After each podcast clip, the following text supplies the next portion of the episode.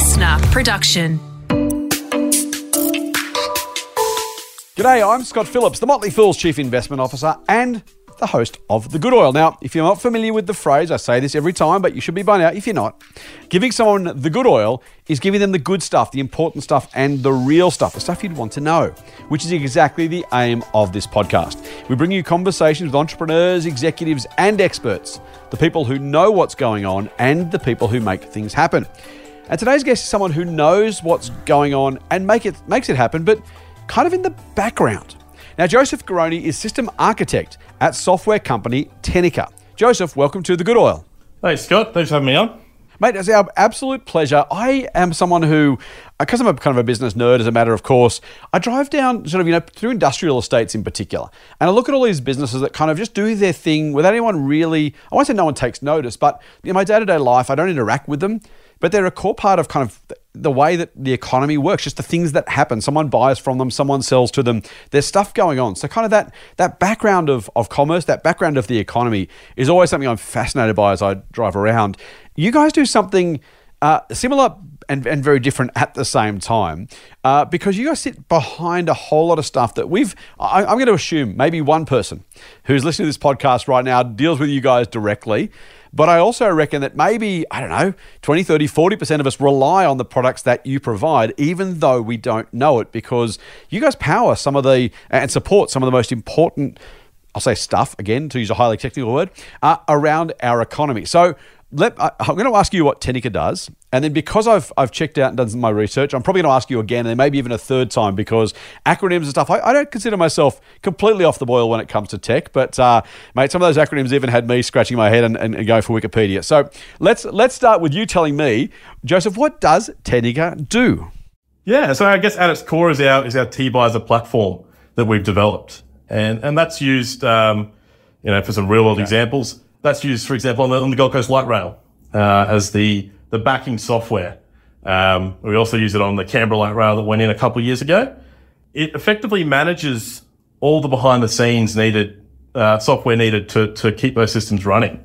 The example I give to my mates when they ask about it is, uh, you imagine the movies, those NASA control centers they've got. You know, there's a room full of people, dimmed lights sometimes, and then just a wall of screens. You know, everyone's got their headsets on. That's the software we write. So it, it sits there and provides these um, these people with a, a real time view of every single part of the system and lets them, you know, make sure it's operating safely in a controlled manner and they can react to incidents on it. So is it is it monitoring? Is it is it surveillance? Is it supervision? Is it the actual things that make the wheels turn of those trains and trams? If I was to take out Tehnika from uh, from Gold Coast Light Rail, for example. What what what stops? What what starts working when I put it back? How does that kind of you know without you guys, what what can or can't they do? Because it's so central to it, it there's actually a lot of it that would um, you know be running in a degraded state. From the simple things like the radio system, all the drivers will have radios. The controllers have radios, they can talk to the drivers and let them know what's going on our system also uses that radio to get the vehicle's GPS location and get information about where it physically is, uh, which is obviously a key part of the operational data. You know, if our system was down one day, you know, you'd potentially lose that visibility. We also drive things like the screens you see at stops, all the information there. That's all coming out of the, um, you know, the T-Bizer platform. All those PA announcements when you get the, you know, next train arriving five minutes. It's all automated through that system. Oh, that's super cool. Now, I'm going to say, man, I, I, was, I was, even though I did my research, I was surprised. You talked about having a, a software engineers, mechanical engineers, electrical engineers. Uh, I'm thinking Tehnika is just a, a, well, I say just, but you know, a, a, software business. It sounds like it's much more integrated. Um, it, it, I, I assume you know you guys get deeply embedded in these sort of systems. What's what's the scope of what you do when it comes to putting together that sort of stuff? You said forty odd people. Um, and again, as you say, maybe Gold Coast Light simply doesn't run unless you guys turn up and, and make sure the job gets done. But kind of, you know, what, what, what service do you offer if you go to a government agency and say, hey, let us do this thing for you, which is what I assume kind of happens. Um, what's the what's what's the length and breadth of, of what Tehnika provides? Like I said, it started as a just the software side, um, and then we kind of expanded that to be, oh, you know, can we help design, um, you know, a bit more of the system? So looking at the network, obviously all these uh, systems require some form of communication. So that network design, you know, think about, you know, your old blue cables plugged in everywhere, that type of stuff. But now we're uh, just recently, uh, last year, we actually had an opportunity in Canberra where we developed and uh, delivered uh, the full uh, Sandford Street stop. There's an additional stop on the light rail system down there. We did the fitment of all the, they call it the rail systems hardware. So all the related hardware to delivering those PA announcements, the passenger information displays, the cameras, all that type of stuff was uh, was us. I, am trying to conceptualize this, and I, I know for you guys this is second nature, but you know, in terms of an overall system. I guess I guess I'm thinking there's the uh, to use the term, the only term I know, rolling stock, which is kind of literally the trams and trains, the stuff that goes on, and the rails themselves. And then there's the the actual kind of uh, the physical station stops, whatever they are, whether they are light rail or trains or something else. So that kind of gets put in, and doors and toilets and ticket booths and that kind of stuff. Um, it, it, sounds to me like there's kind of a whole lot of uh, uh, I don't, I don't, maybe there's not. How much integration does there need to be? How, how involved do you guys get? Is it kind of like a, hey, these things just don't get done. We just go and plug them into what's already there? Do you, do you build it out with the other providers? Um, as governments look to keep costs down, improve service levels, improve the quality of what's being delivered, I've got to say, um, you know, I, am sure most of it's not yours, although you're doing a great job of it. The the, the, technology behind our public transport systems seems to be so much better these days between the just the, the simple you know um, schedule apps on, on phones the, the, signboards the announcements all that kind of stuff. It does seem like we've stepped out of the 70s into the 2020s almost with one one single jump. Uh, how, how integrated does it need to be? What, what's your kind of involvement with other parties and, and getting that sort of stuff put together? With most of these projects we work on there's a there's a normally integration with the, the civil works and we obviously there's a, an interface between us and them where we detail, you know, we need cable runs, we need to be able to run our our you know internet along here, comms along here. But then, yes, like you've said, there's integrations with you know in, in most cases with government agencies or, or state-run agencies for that real-time information. So you know we've got interfaces up here on the Gold Coast with TransLink. So you open up your phone, you go to the TransLink website, you'll see the next tram arriving. Uh, it's the same in Canberra. They've got uh, a similar system. And then in some cases, we actually go beyond that and um, we integrate with other government systems. One of these, or most noticeable, most notable, is the um, traffic lights in Canberra.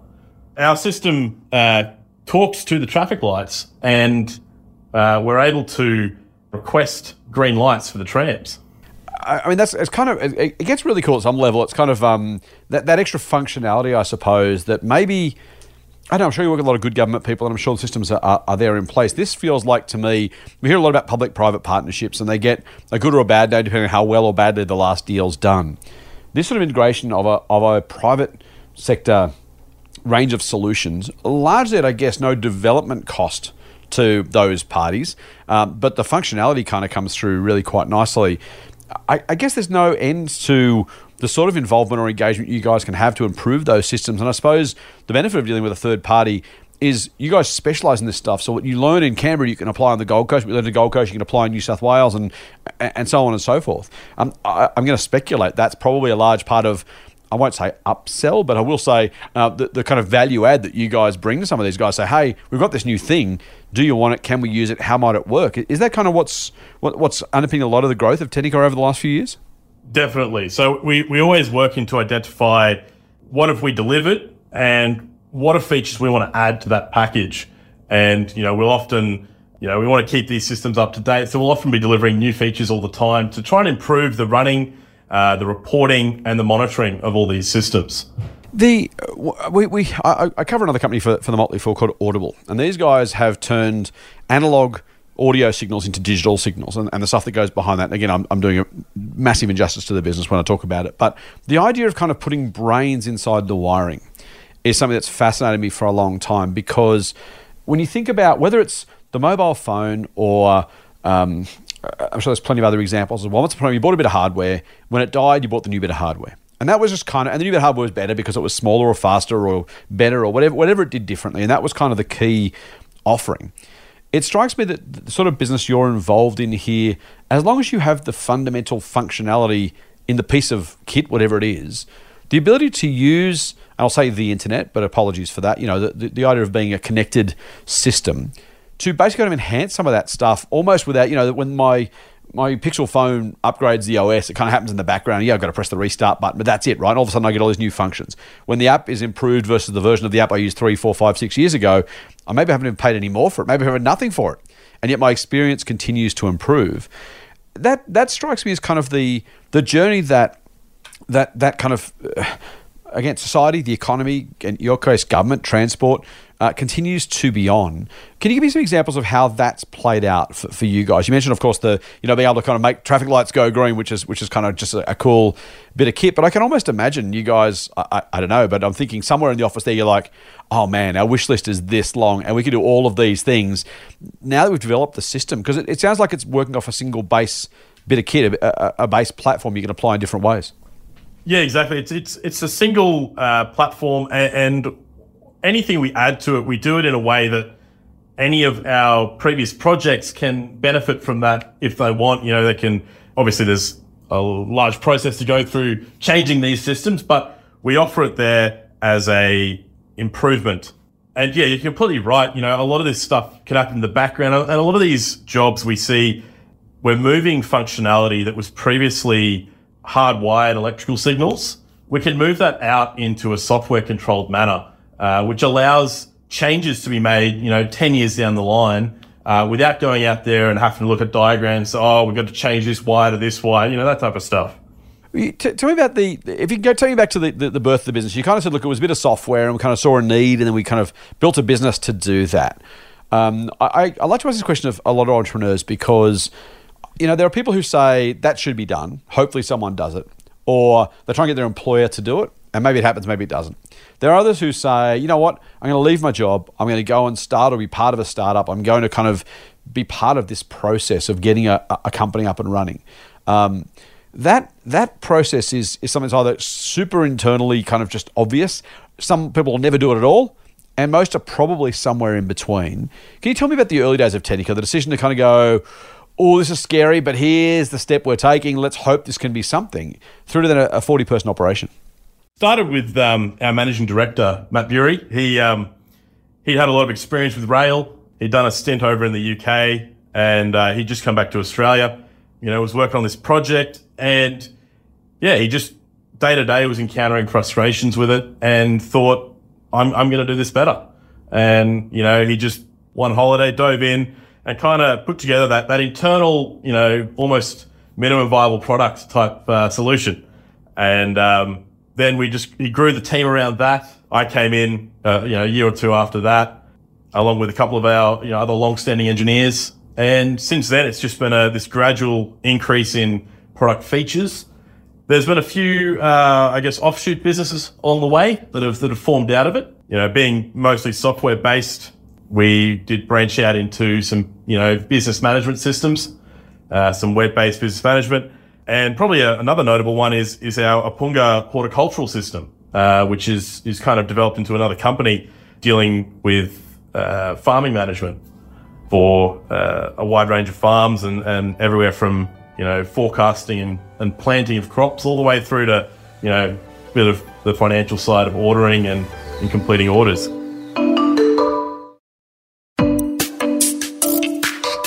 You talked about without Tehnika, you guys would, or the, the, your customers would be running at a degraded state.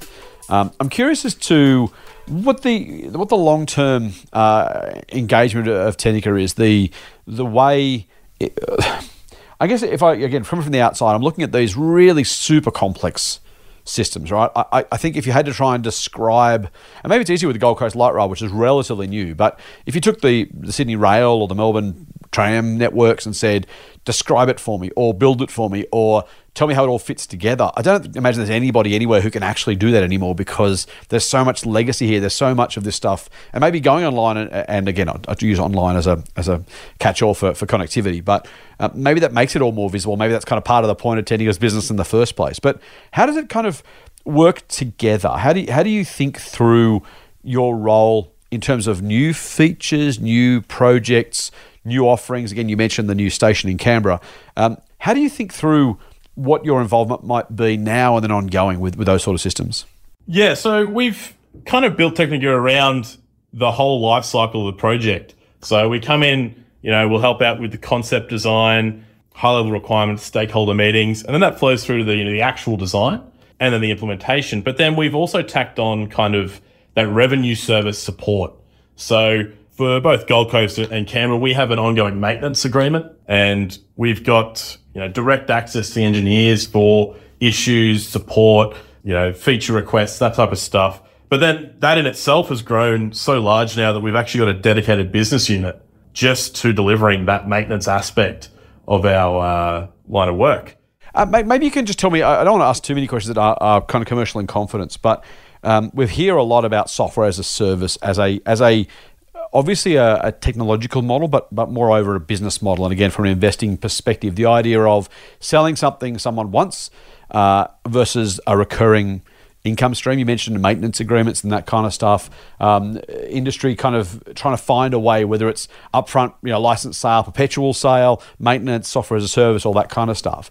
I wonder if you could just talk us through, maybe from a uh, again from your perspective, but but if it's more useful, maybe or, or more less less less uh, confidential, just the industry at large, um, the, the, the sort of revenue model, the sort of uh, the way you guys obviously build, but also add value to uh, the customers you work with a lot of it's consultancy work and fee for service. Um, quite quite upfront. It's you know we're big on delivering value, so uh, we've kind of in recent years built up the I guess advisory or consultancy part of the business. So we'll get involved in projects that we might may not necessarily be delivering software for, uh, but we can help advise what that software should look like, what interfaces that software may need to other systems to be able to deliver it and a lot of that has been in the uh, kind of the larger public infrastructure space.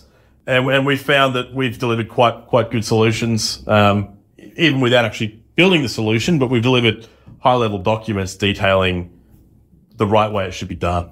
Maybe you can just share a little bit more with us about the the broad uh, interaction with government and maybe maybe the future of that. And I'm curious to hear more about dealing. We don't, you know, a lot of our businesses don't deal necessarily directly with government, or people don't deal with government directly.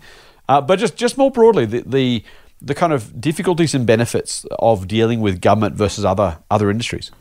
Look, to us, it's come across. It's fairly similar between uh, you know private enterprise and the government. Uh, I did mention earlier. I, I touched on the traffic lights in Canberra throughout that delivery of those that light system, um, we worked very closely with the government, and you know there was a great lot of engineering knowledge put into that uh, from both sides to ensure that you know the system was, was accurate, correct, it was safe.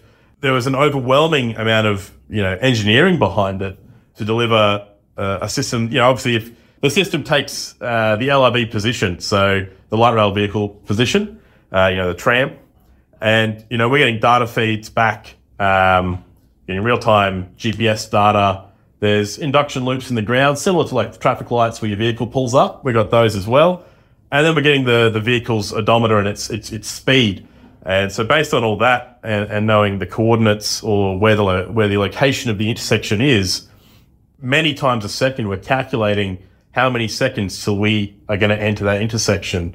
And we then, based on that, We've got modeling done up to show, you know, where's the earliest point we can give it a green t- a green uh, light, and where's the latest point. And we work closely with the drivers and the government to develop that system so that the tram driver hits that that window of opportunity, and we send a request off to the traffic lights, and the driver doesn't have to brake, doesn't have to do anything. They get a green light, they go straight through, and then as soon as the vehicle hits the intersection, it changes to amber. So to some people, it may look like they're, they're going through an amber, but what we've done is at, once you're in that intersection, the, you know, the lights almost don't matter anymore. And we switch it straight back to amber so your, your, your cars can get through without, uh, having to wait for another cycle or, and we, and we make sure we actually put it back where we found it. So, you know, how often you've been sitting at the lights there, you know, waiting around, it's going through its circle around the lights and then a train or something comes through the boom gates go down and it resets, you know, and last one in the again. queue. Yeah, yeah. Yeah, so we've we, we restore that to where it was. So if it gets halfway around and then the tram goes through, it resumes from where it was. So you're not waiting too long. That's very, and it just goes to show what can be done, right? At one level, it's super simple. On the other, on the other hand, the idea of actually coming up with it, making it work, integrating that sort of stuff, and you can imagine the sort of what what I love about some of the changes, frankly, that and again I, live in New South Wales, but some of the um, some of the changes that Transport for New South Wales is a kind of a more co- coordinated body manages to do this, or even just the simple Opal tap on, tap off stuff that the you know the Poms have been doing for years. Uh, we should have caught up more quickly, but all of a sudden it starts to make these things just far far more useful, uh, and you start to look at that sort of thing, as you say, then start to include that. Um, any chance I can get one of those systems put in my car, mate? So like when I get to the lights, I go green. Is are you selling those commercially to, uh, to, to, to to people who might want to pay to get through the lights a bit more quickly? I can tell you, it was uh, it was good fun during testing. Uh, we had uh, we had one of the guys in a Ute, and we had to test uh, the uh, the signaling. And uh, so one of us was sitting in the control center, manually going through each set of lights as he was radioing us. You know, oh, I'm coming up to the next intersection. You'd hit, you know, give us a green light. He'd go through. Next one, as they drove the whole way up through Canberra, every green light. Can I, can I, say that would have been amazing for him at the time? You've spoiled him for life now because forever he's going to remember that particular drive and wonder why he can't have that ongoing. But that's um that's super super cool. Hey, yeah. Before I let you go, Joseph, I, I have to ask you our favorite our favorite questions, our favorite four questions we asked of all of our guests. You've been very generous with your time, and I am. I, I, again, I'm, I'm going to reflect on this conversation because it's a really great opportunity to remember the things that are happening in the background, right? The idea that there is a system being built to turn the traffic lights green or to make sure that the announcements and the and the um, the signal boards all, all work in, on the Gold Coast, for example. So it's super super cool. But mate, Tom, let's let's get to you. Um, we our, our, listeners tend to be voracious readers, watchers, and there are so many options these days with podcasts and streaming and just fr- frankly good old fashioned books. What are you watching and reading at the moment, mate? I've just finished uh, Terminal List on uh, on Prime, uh, which was quite a watch. Podcast at the moment. Uh, I've been uh, I've been a bit slack recently. Haven't listened to too much. I'll be honest. Um, that's the problem, right? There's so I mean that's that's sort of what you guys do, right? The the same technology that lets you guys do that means there are just hours and hours and hours and hours of stuff, whether it's streaming video or or audio or just straight out books being dumped onto our, our uh, machines all the time. I've been away for three weeks and I haven't even looked at my podcast feed yet, but I'm sure it's going to go nuts. I'm going to have to going to have to look through carefully. Hey, let's let's go back to to trends then. Uh, they can be obviously specific to your business or your your specific role, but what trends are you watching? What are you seeing change that you kind of got your eye on? Look, um, it's definitely the integration of technology in our day to day lives. You know, there's no doubt that there's been a push over the last 10 years to, to ensure we have as many connected systems as we can and that the safety of these systems is, is paramount as well as the security. That's been the big driver, I think. So I think everything's trending towards a, a safer and more secure, uh, integrated technology, uh, environment. I, this integration thing, I'm, I'm, one thing I'm going to take out of this is the integration. Uh, what would, what advice would you give someone who is interested in a job in your industry? Now, whether you call it transport, call it software, call it engineering, call it whatever you want, call it just working with governments. Um, what advice would you give someone who's 18, 19, 20, coming out of uni, coming out of school, and saying like, "I want a job. This sounds like a really cool place to work, or a really good industry to work in." What advice would you give them? Look, I'd just say go for it. I was lucky. I started here. Uh, actually, started here halfway through grade twelve as a as a you know just get a bit of taste of what I thought at the time was going to be an IT career for me. And, you know, now it's, it's fully into the engineering side of things. So I'd say get in there, give it a go. You never know, you know, there might be places happy to take on, you know, people without a degree, uh, to get in there and, uh, start building things. And last one, uh, my favorite question. What are you optimistic about? Yeah, look, I guess I'm optimistic about where software engineering is headed it's it's a far cry, I think, from the very early days of engineering, where there was a bit of gung ho attitude towards it. And I personally have a lot of confidence now in in engineering projects, you know, especially across Australia. The the quality and the thought going into them is, I think, of a very high standard. Especially, uh, you know, these these projects of recent times. There's a, there's a lot of thought in them, and I'm optimistic that this will enable Australia and other countries to take on larger infrastructure projects and see them completed, you know, in a, in a much safer and, and faster manner. I love that, mate. I, I think it's so. I said the, the businesses behind things are just something just endlessly fascinating to me. That the, kind of those incremental improvements you don't even notice. No one's going to think in four years' time about the fact that we didn't have the sort of technology you guys are bringing to the market every single day in cities and and states around the country. Um, we'll take it for granted, and, and we probably should, but uh, we shouldn't take it for granted in the sense that we know that people are out there finding new ways, developing, designing new ways to actually get this sort of stuff done. Uh, and I'm really glad Tehnika's doing it. Joseph Garrone, thank you for joining us on the Good Oil. Thank you, Scott. This podcast is hosted by me, Scott Phillips, produced by Ed Gooden, and imaged by Link Kelly. Listener.